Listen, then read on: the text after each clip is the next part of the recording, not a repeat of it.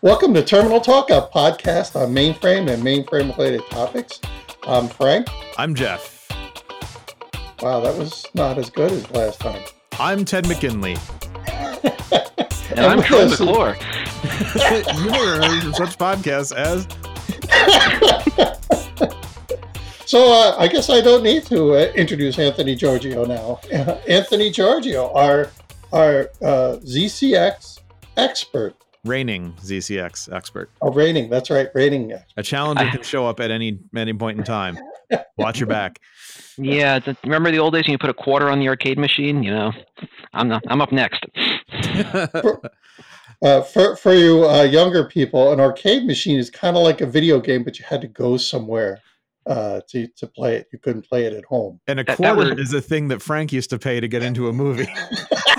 and, and outside is the place we used to go before the end times. Wow, yeah, second time around, not that bad. can, can you tell we've been working remotely since March? so, so uh, what makes you the expert? Why should we listen to what you? What gives you the, the right? That's right.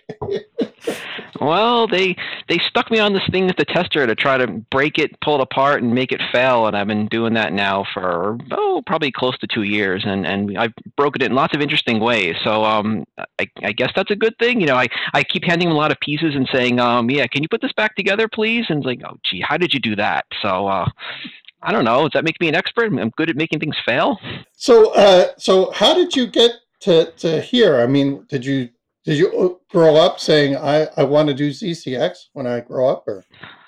Well, I always liked computers as a kid, and I, I was, you know, a, a, computer nerd without a computer for a long time. And I got one as a teen, and then it was off to the races. And I had, you know, a really good high school teacher who kind of, you know, got me into programming. And then I went to college for CS and really enjoyed it. And then IBM was my first, you know, full time job out of that. And I, I've been here; it'll be 20 years in July. So it's been a long and interesting career. Um, Did you come the, into IBM thinking you'd be a, a programmer? Um, yeah, actually, I had a couple of options. Um, believe it or not, uh, one of them was uh, you know just software engineering, doing development, which was cool. One of them, I believe, was doing Linux testing. It was really early on in that effort. Um, but they when they said, "Oh, you might have to work third shift," uh, nah, I wasn't interested in that. and and there was one more that I honestly do not recall. It's been you know two two decades is a way of making memories fuzzy like that. But um, yeah, it's like oh, I can develop, and that's cool. And then I so got here, showed up, and they said you'll be working on DBX debugger, and it's in this thing called you know Unix System Services, but everyone else calls it Open Edition. You know this this was you know quite a long time ago, and just trying to figure out how all that worked. And and I showed up kind of as a Linux nerd, and like oh well, Open Edition's kind of like Linux. It's a sort of weird Unix thing, and yeah, wow, um, there was a lot to learn there. That rabbit hole goes pretty deep. So. Uh, spent about five years working on DBX, you know, tried to make it as good as I could, and then they took me off that and said, you know, here we need to port some stuff, some open source code, and it's like, oh yeah, I'm a, I'm a long haired open source hippie. This will be fun, and they gave me a team in China, and we we ported some stuff, and that that worked out pretty well. And then um, I got stolen to work on Z Manager, which was this you know giant big project that some of you folks may have remembered. It was this weird blade center thing you could attach to the mainframe. You could run you know Linux and Windows and AIX and attach to ZOS, and it was going to you know be really cool and set the world on fire. And yeah, didn't really do that well. So that got canceled. Moved on to another project, which involved um, this thing called HPM, Hypervisor Performance Manager. It was going to do all sorts of cool workload analysis, kind, kind of like how um, Workload Manager works in ZOS, but it would do it for other operating systems, and that was going to be cool too. And that didn't really go anywhere. And then we were going to okay, let's let's port that with you know KVM and this other project, and that project shipped and didn't really go anywhere. So that got canceled, and then put on to let's try making this work with ZVM, and that ended up never shipping. So noticing um, a pattern.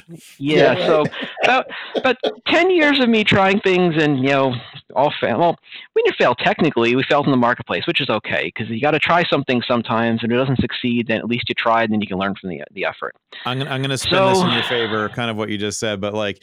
Uh, you you never you never uh, fail without learning something that you're able to bring into your next uh, your next attempt. What's the old saying? experience is what you need after you've acquired it. or something like that. Experience is what you get when you don't get what you want. That's what I say. Mm.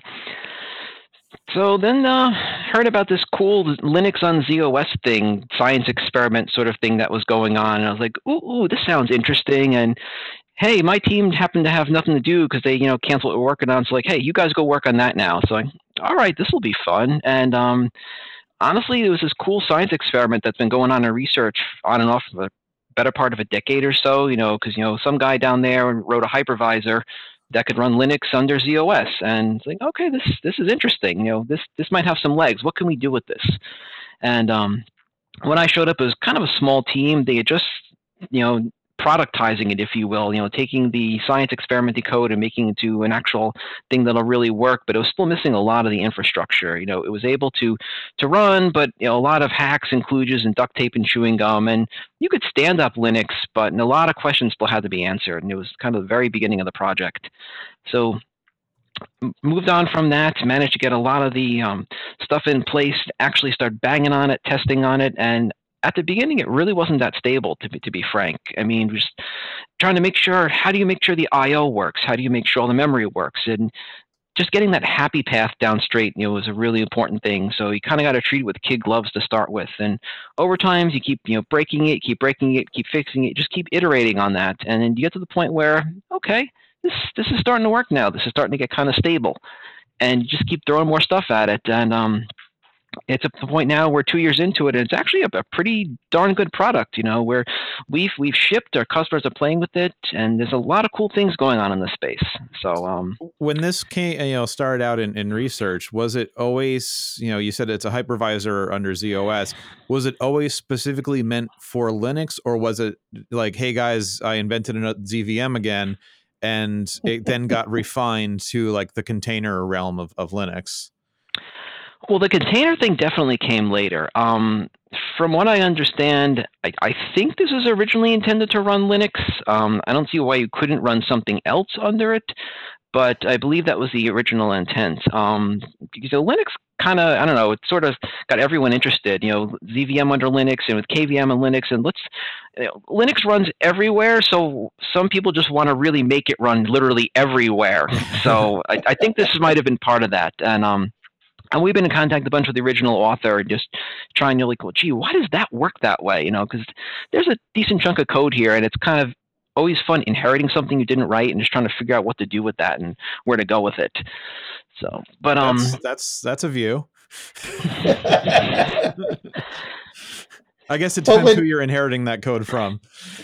it's always interesting getting code from researchers because they have very different priorities than software developers. You know, researchers want to know if something can be done, and the software developers want to have something that's maintainable because they're the ones that are stuck fixing it. And your research tends to say, "Hey, we did this," to chuck it over the wall, and then it's like, "Oh, geez, um, okay, now what?" You scientists were so concerned with figuring out if you could that you didn't figure out if you could to butcher that mm-hmm. line. We're, we're, we're just going to do movie quotes. I can see that's the channeling your Frank. It's Chinatown. I, I wonder if anyone's ever ported that cool 3D graphical file manager to ZOS. That would be kind of nifty. oh yeah, yeah, or Tux Race. So, yeah, so so ZCX is honestly it's it's gone you know, it, it's kind of grown up a little bit. It's kind of neat taking something and watching it get its first steps and then and, and grow and mature and, and become something that's now it's like well wait we were just kind of playing with this and it was you know crashing like crazy to like wait you're going to build a product off this thing? Like oh my god I hope I did my job right you know? Like what what are you going to find that we didn't? But so that so, that space between gee this thing works and we've seen it work to we're going to let people play with this as as the uh, the test engineer how do you start working at something like that to say okay what, what we're going to put this thing through its paces what how do you come up with that well, just at, at first it was, well, do, do we have a Linux that can run on it? Like, all right, we'll just take you know a generic Ubuntu image or something like that, and how how do you get that onto ZOS? You know, it's like Ubuntu. You know, normally it comes as like an ISO or something like that. Well, mm-hmm. ZOS does not understand that, so then you go like, like how do you how do you convert that stuff? And um, luckily, we have a really good technical team, and you know they they wrote a lot of nice utilities and helper stuff to get things in the right format. Um, but basically, all ZCX really does is you just kind of load up the storage. You say these are some disks that I have. You know, this is some this is the memory I have allocated. I'll load the kernel here, and you just kind of point, you know, the instruction pointer at the start address and say go. And quite a lot of magic happens, but really it's kind of working the same way that ZVM does because we've got so much cool hardware virtualization and acceleration going on there. We just say, here's our control block, here's what we know about, here's what you need to do, go. And, and bother us if you need something. And then the hardware does a lot of that honestly on its own. And it's like oh can you do some io for us? Sure you know we'll, we'll handle all that under the covers because you know linux doesn't really know about you know zos data sets or things like that. I mean linux can do dasd and all that because it's been ported to but this is this is way different than a zvm guest or a kvm guest. This is a whole nother animal. And um, we've had to kind of be very aware of that just because we're the new kid on the block. And um, we, we found out kind of early on that in Linux land on Z, you're either ZVM or you're KVM and nothing else. And then we showed up and we're neither. And all of a sudden, those paths that are if then, yeah, there's no that that else goes down a bad way. So we have to have a lot of. Uh, so you know when things are making ZVM calls in your ZOS, yeah, things go off the rails pretty quick. so so we, we had to kind of lie to Linux at first and say, no, no, yeah, yeah, we're we're where's we're KVM, sure, you know, wink, wink, nudge, nudge, you know, you know. So you you so uh, they're they're expecting either left or right, and you have to invent a new direction. Mm-hmm. Yeah, we, we we we went you know middle. We, we we went straight down the fork, you know, literally blazing a new trail, and and it's it's not that easy to say, you know, hey, you know, kernel folks, um, you know, can you just like put this new ZCX thing in there? And it's like, yeah, but you know, there's a process for that. You know, you have to go and get that, you know, write the code and get the code approved, and because it's, it's all going open source, and then they have to get it and they have to accept the patch, and the patch has to make its way there, and then it has to trickle all the way back down to you. So, just because you know you want to do something, you know, there can be six months or a year lag between that actually showing up in a system you need. So, um, sometimes you have to have these workarounds that last a little longer than you'd like. You uh, you gave me an idea for the episode title, and I think it's going to be uh, the new kid on the control block. so, so, how, so, how did you uh, end up, or how did they end up um, solving that ISO to?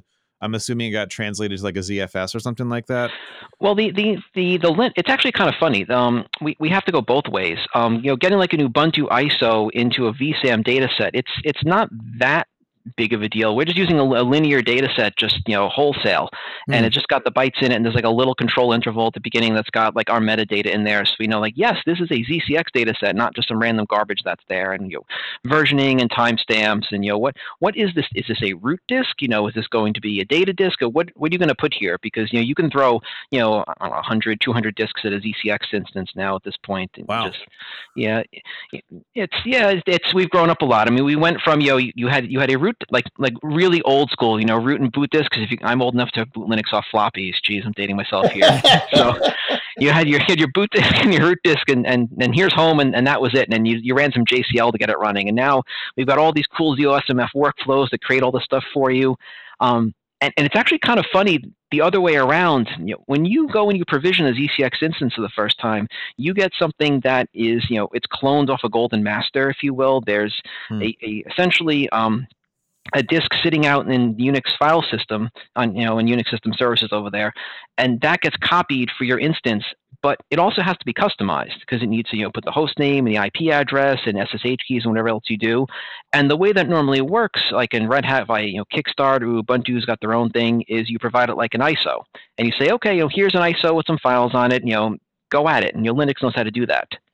The problem is that ZOS doesn't know how to make ISOs there's no MK ISO FS, you know, in a TSO prompt. That's not a thing. so, so you know, um, Rick Creedy on our development team, who is you know fantastically brilliant, wrote a REXX exec to do that, which was really quite impressive.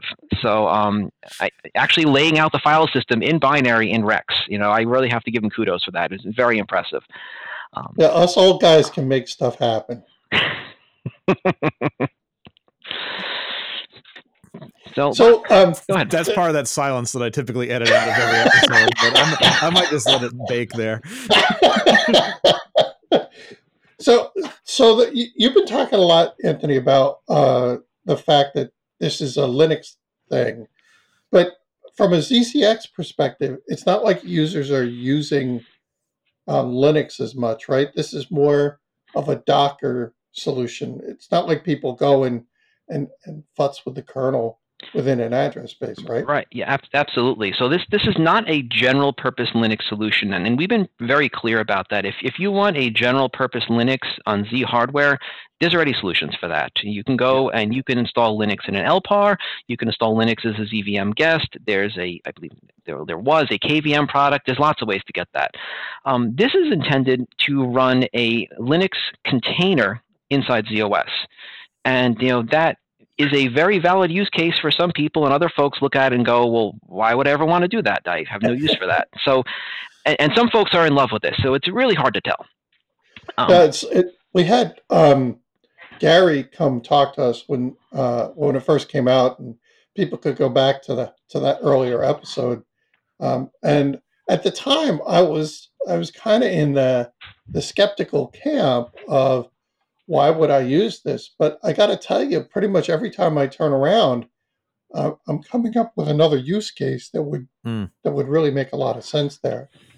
I, have I've been pretty impressed by some of the things that have popped out as a result. Um, one of the ones, um, and I saw there some external slides, so I can talk about this now. Um, Eysha Powers did a neat keynote about because um, she's over, she's the crypto queen, and she's been on the, the podcast too. You know, she she's impressive. Um, the secure key management oh what does that stand for? Sklm secure key license manager lifecycle, lifecycle manager. Yes we right. please don't play spot the acronym with me. We need to bring that back it, it's it's uh, it was a really interesting solution because they they had a piece of software in ZOS that was getting out of date and needed an overhaul, and they had a separate set of code that ran under Linux, Unix, and Windows. Um, literally LUW. I, I, that seems to be a common acronym. I know DB2 has an LUW product as well.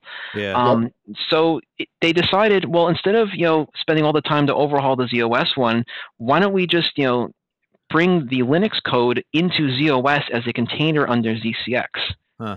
So it's the existing code containerized, running where you need it. So and it's a lot less development effort because it's the same code. They just you know put a bow on it essentially. So you have the ZOS gets all the features, they get parity, they get all new support what they need to do, and there's less of a maintenance burden. So it, I kind of view that as a win-win. It's kind of a, a real interesting solution.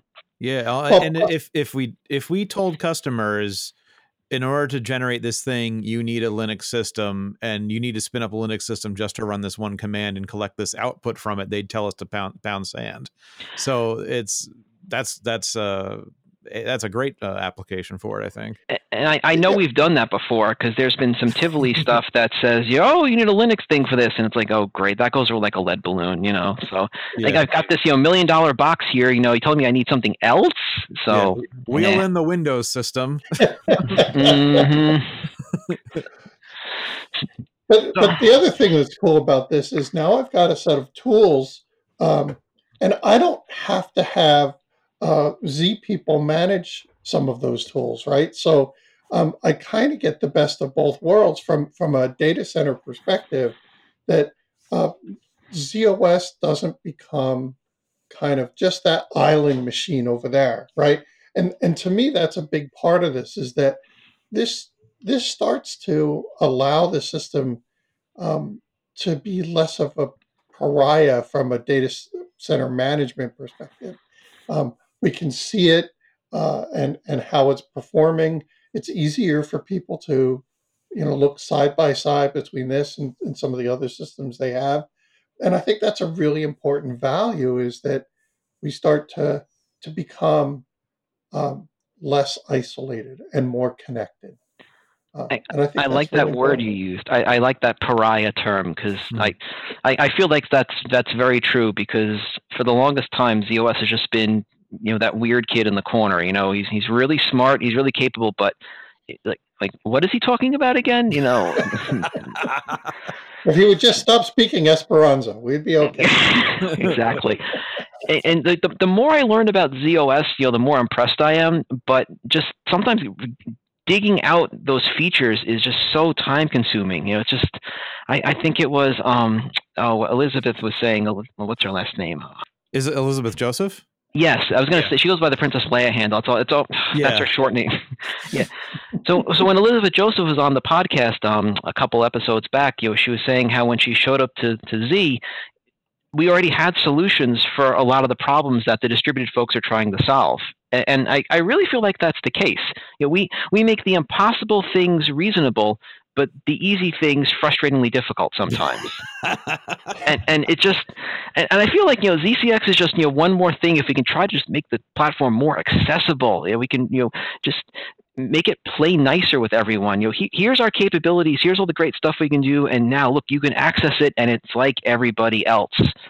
So, and, th- and that's, that's the key, right? Is that it doesn't matter how cool it is. If I can't use it the way I expect to use it, then it doesn't matter, right? And and really, we have an opportunity to be the simpler solution, um, but you have to get through that complex stuff first. So I, I, I do believe the big part of the work for the next few years is going to be how do I make this thing easier to manage, easier to program to, uh, and easier to use. It's like if uh, I'm re- someone's recommending a movie or a TV show, and you're, oh great, I, th- I, think I'll watch that. Is that on Netflix? No, you actually need a satellite dish and a transcoder and uh, this this you know this gigantic machine, and you can only watch it on a CRT. Um, and it's in PAL format. and you need to sync it up with a metronome. Hey, callbacks. Um, I, I'm curious, and I know the the answer is it depends. But what is like the the average lifespan of a ZCX container? Oh, con- containers can now that this this is an interesting question because you know containers can come and go as much as you want, and also the ZCX instances can have life cycles as well because you can have one or many of those. This is not like a normal ZOS component where you can have just oh here's you know this component X is going to be up for the entire life of the system. You can have one or many ZCXs, which is actually kind of funky and it's right. sort of different to a lot of stuff that's you know shipped with the operating system. I mean, um, I'm, I'm um, kind of making the the analogy of it to like an address space. Yeah, well, it, it is an address space, and, and you can have many of us, which is kind of kind of funky. As long as they all have different names, then you can run one container in that if it's like a giant mega monolithic container, or you can have like lots of little micro ones, you know, coming and going all the time. If that's you know, it's really whatever your application is going to do, and it, it's just you know Docker under the covers, so it, it doesn't really matter. You know, however you want to do this. If you want to start and stop frequently, or you want to run one and have it be the entire size of your your instance, that's cool too. But I mean, Z, Z is kind of known for being uh, very tightly in control of its resources. How, how does that happen? Or how does that get managed when you know one of your one of your instances might be like, I need some more memory. Now I'm done with it. Like, does does you know? You said a lot of it gets handled by the hardware and the system itself and the virtualization, but how does the memory aspect of it, for example, get get handled? That, that's actually a great question, and I got a, a, cool thing to add to this. So, um, well, the, the, nice thing about ZCX is that you decide what resources you want it to use. So, when you we, we use the term provision, um, mm that's just what we picked. You provision an instance. You say, okay, I want to call this, you know, ZCX foo or whatever you want to name that, and I want to give it, you know, 100 gigs of memory. I want to give it these disks. I want it to have this IP address, and you you answer a couple other questions. Oh, and and you don't have to use JCL to do this. It's all done via the ZOSMF APIs or the Web interface. It's you know very slick. So you, you type all that in, you give it all the storage, and then you, they say go, and lots of magic happens under the covers, and all the disks get laid out, and everything gets provisioned, and directories get mounted, and file systems get created, and all, you're all set and done. And at that point, you can say start, and then those ZCX will go and bring up that, know, create a new address space, and it'll get the amount of memory that you defined it. So if you say I want 100 gigs, we get 100 gigs roughly we you know we get like a, a smidge more you know as a hypervisor we need our own accounting and stuff like that. But the vast majority of this gets allocated you know for the guest. We get a huge chunk of space and um, yeah we're kind of piggish in that respect. So um, if you're going to run this you need to do memory and capacity planning because you know this is running a whole nother operating system. So um, you know if, if you know make sure you have enough storage in your LPARs if you're going to do this um, so you, you brought up an important point that I'd like you to talk about. when, when you say, basically, I have an address space and I'm I'm bringing up a whole new operating system in it, and then I got Docker um, above that, and then finally, somewhere near the top, I have code. how does how does this kind of thing perform? It sounds like it would be pretty heavy. It it actually performs really well, and, and like surprisingly so. And and we've there's a bunch of APARs that have landed since we went in GA that address some of these things, and it was pretty quick to begin with. You know, I'm going to qualify these statements. I'm not a you know performance tester. You know, I don't have the special you know air gap system that only does one thing at a time, so you can get you know actual performance numbers. But from the graphs I've seen, it is pretty comparable to like you know Linux under ZVM or Linux under KVM and things like that, and even approaching like Linux on LPAR. It's pretty darn good. Um, We've taken a lot of effort to stay out of the way. So, you know, this code we've taken to reduce interruptions, and this way we don't get woken up unless we actually need to. As long as we're just off to the side and letting the hardware do its thing, it runs, you know, pretty darn quick. Now, that being said, you know, obviously there's always room for improvement. Um, you know, we keep, you know, chasing after that. Um, it runs on zIIPs, which is really nice. So ah. this way you're ah. not impacting any of your, you know, your, uh, you know, rolling four hour average or stuff like that. So if you have a bunch of zIIPs in your machine, you know, it's spending the vast, vast, vast majority of the time there, assuming you've configured it, you know, to not, you know, spill over or, or spill over if you want to do that sort of thing. Um, it's totally up to you. There's a lot of knobs and switches and things you can play with here to get it to run the way you want. Um, let's see. Is is that in a like a text file, or is that something you do through your workflow configuration? Everything is supposed to be done via the workflows. Although, if you're talking about like you know, playing with the spillover and stuff like that, I believe that's on a per LPAR basis or per you know ZOS instance basis. So you can say, you know, do I want things to spill from my zIIPs to my CPs or not? Um, oh, it's in Parmlib somewhere. I forget the exact member name, but it's a mouthful. From, uh, you kind of brought something up, like from from an architecture standpoint, does it make sense to have like one ZOS instance be the host for these ZCX containers and have that be part of like your Sysplex, or is it just wherever the data is and processes are that that would benefit from those?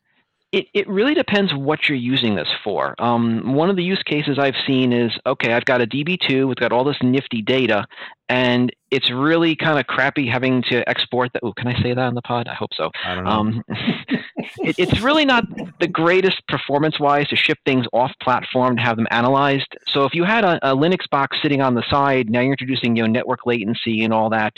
If you can keep the data you know in the same LPAR, we've got a lot of magical you know special sauce that the um, Comm Server people have done, which makes things really, really, really, really fast. So if you need to get something from ZCX to something within an LPAR, it's just memory to memory copies. It's using the same host accelerator extension or whatever it is that they built into Comm Server, and it is incredibly quick.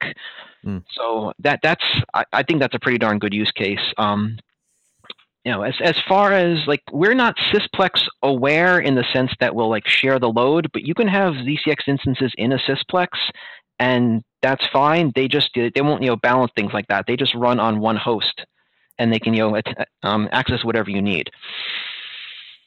But I could use Sysplex distributor from a TCP/IP perspective to balance the load across those, right? Sure. Yeah. Whatever it's talking to, absolutely. It's just that ZCX itself is just I'm running on one, and if you needed to run on, it say like you know for resiliency purposes, if you needed to go somewhere else or you know your LPAR goes down, you can have um we're ARM aware, so you know it'll restart you on whatever host is still available in the Sysplex. What's you know, ARM? Um, automatic restart manager. Oh, right, right, okay. I was I was thinking, wait, are we doing other processors now? Like that ARM is a hideously overloaded acronym. but we've been we've been using that for quite some time, right? Uh, yeah, that's not a new so, thing. Yeah. Now, now, one of the other neat things that you know ZCX has done recently is we now support large pages, which is you know to try to address some of the memory issues. So ZOS, you know, for the last couple of releases has supported. Uh, normally, memory pages are 4K in size, which you know was all well and good when you had a few megs of memory, but you know these things are up to you know 4 TB max, which is just you know in, insane when you think about that. So in order to you know really exploit that, you know you want to do one meg pages or even two gig pages, which is you know the, the best case. So if you have a ZCX instance and it's pretty large and you're giving it 100 gigs of memory, you really want to use one meg or even better two gig pages because you've got a lot less overhead in terms of going through all the virtual memory tables and, and page translations. You know, you're not bouncing back and forth following all these pointers everywhere. So if you just say, you know, hey, give me you know 52 gig pages, boom, done. There you go. Much faster, much better performant. Um, Only downside is that you have to take an IPL to get that stuff because you can't create two gig pages on the fly. They need to be created at boot time. Okay, so that goes into that whole you need to have a capacity planning conversation Mhm. thing. Yes, when when you want to start using ZCX, not just for like messing around, when you you know put put this in production, sit down, draw it out, figure out you know what do you think you're going to need in terms of memory, and make sure you assign that.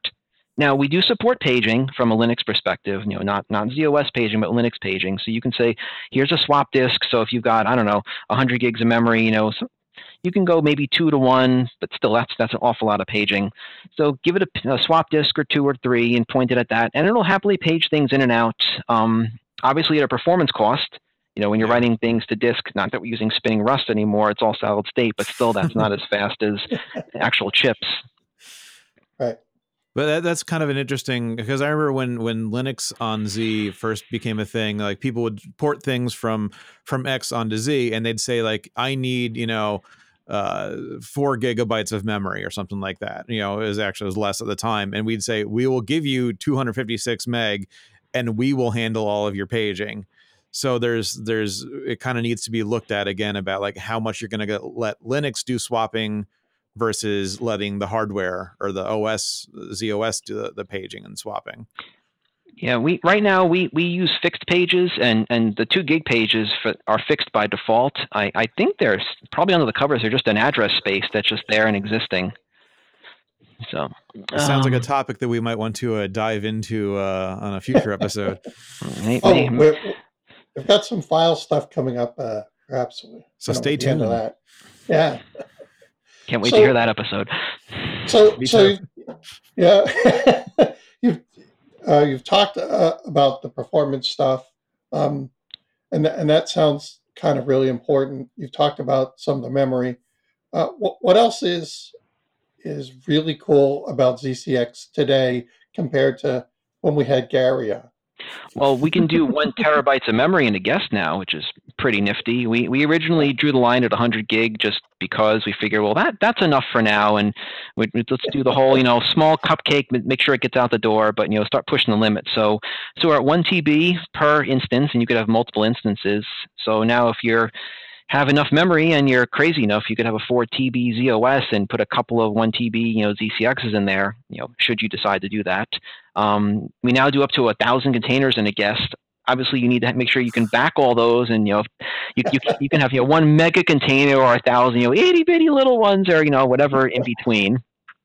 Uh, IPv6 is a thing now. That's also kind of nifty. Oh yeah, that Ah. would kind of be needed for the uh, for that one million images kind of thing. No, it's only a thousand, not a million. Jeez, you know, we're not there. We're not there yet. yeah, you know, it's it's good to set goals. Um, a couple other little ones here and there. We have a we have a trial now. You know, you can you know this this baby you know knocks on hood can you know, fit so many containers in it. Um, you, so You're if giving me lots of ideas for episode titles here.